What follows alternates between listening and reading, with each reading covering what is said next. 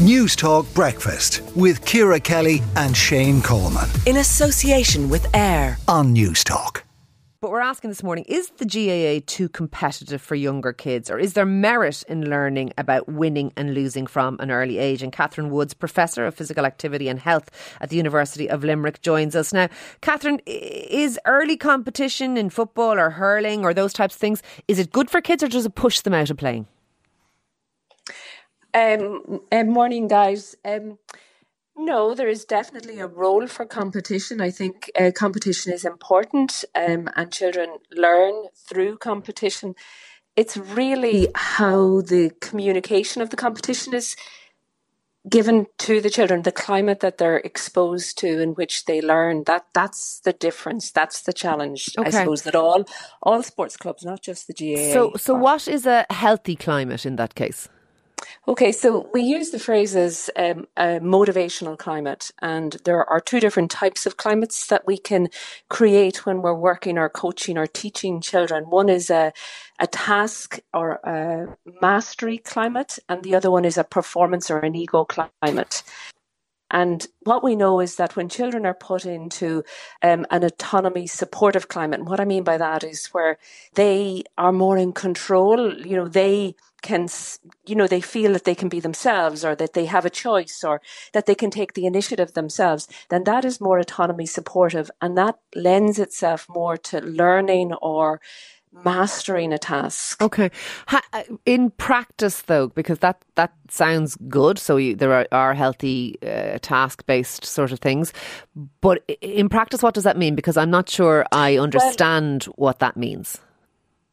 Okay, so what it means is that the child has a voice and they feel that they are listened to, their opinions count, that they uh, feel cared about, and that they are more likely in that situation to feel competent. So you put them into a competitive environment that allows them to shape maybe how they're training towards competing in that environment that allows them to be involved in the decision making in relation to uh, the experiences that they have then then when they face that competition they become more resilient particularly in the fa- in the um, when they fail in the competition. They become more resilient because they learn that they can control maybe how they train harder how they work harder the way that they um, develop their skills rather than being sort okay. of told.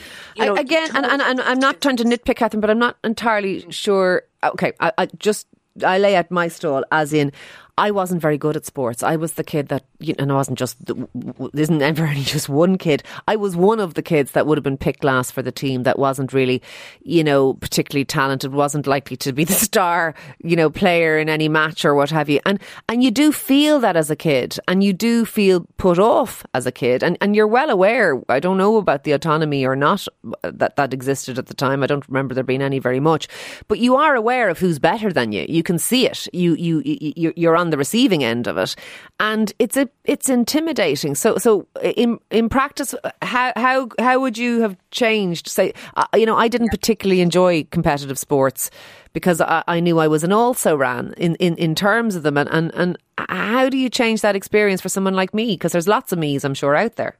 Uh, absolutely, absolutely. That is um, that is key, and that's all got to do with the climate in which you were exposed to your physical activity experiences. So, for example, um, as a coach, if I develop a training session that is one size fits all, that we do this training, this skill development, and irrespective of the ability of the children that come to me, we're all doing this exact same skill. Then you're absolutely right. You're going to see Okay. Um, so is streaming then kind of what you're talking about? So so one group do do this because they maybe are, are more able or more capable. They do this, and a different group do something else. Is is that what you're talking about? Yeah, that ideally groups are formed on the basis of their ability.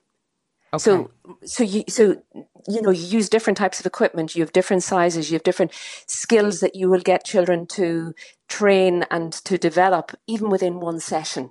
So that's really, really important. Um, and also the time the children are given to become competent in the different skills varies.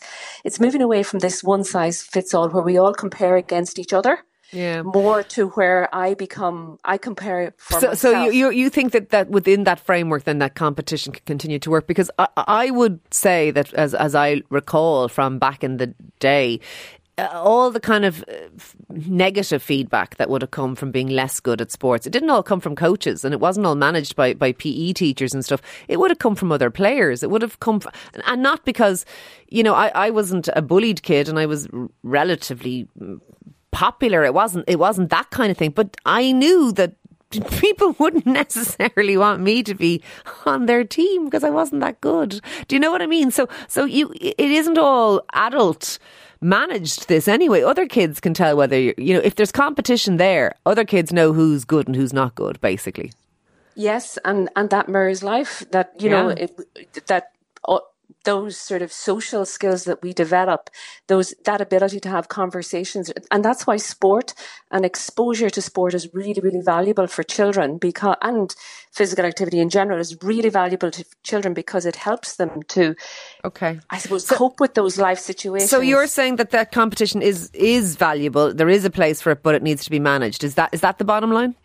Absolutely. And the GAA have done a really um, nice um, initiative called Go Games, where um, children don't just score points for getting the ball over the bar. In actual fact, points are scored for passing, points are scored for using your non dominant okay. leg. So there's lots of different ways that you can reward effort of children and skill development of children. It doesn't always have to be the ball at the end in the net. That does, Just one child yeah, scoring one point. That does sound a positive thing. Look, thank you for talking to us this morning. This is a very interesting topic. Uh, that is Catherine Woods, they're Professor of Physical Activity and Health at University of Limerick. And do let us know the experience of yourselves or indeed your own children around all of this. Do you have the kid that doesn't want to go to training anymore? Or uh, just let us know. 087 1400 106 is the WhatsApp.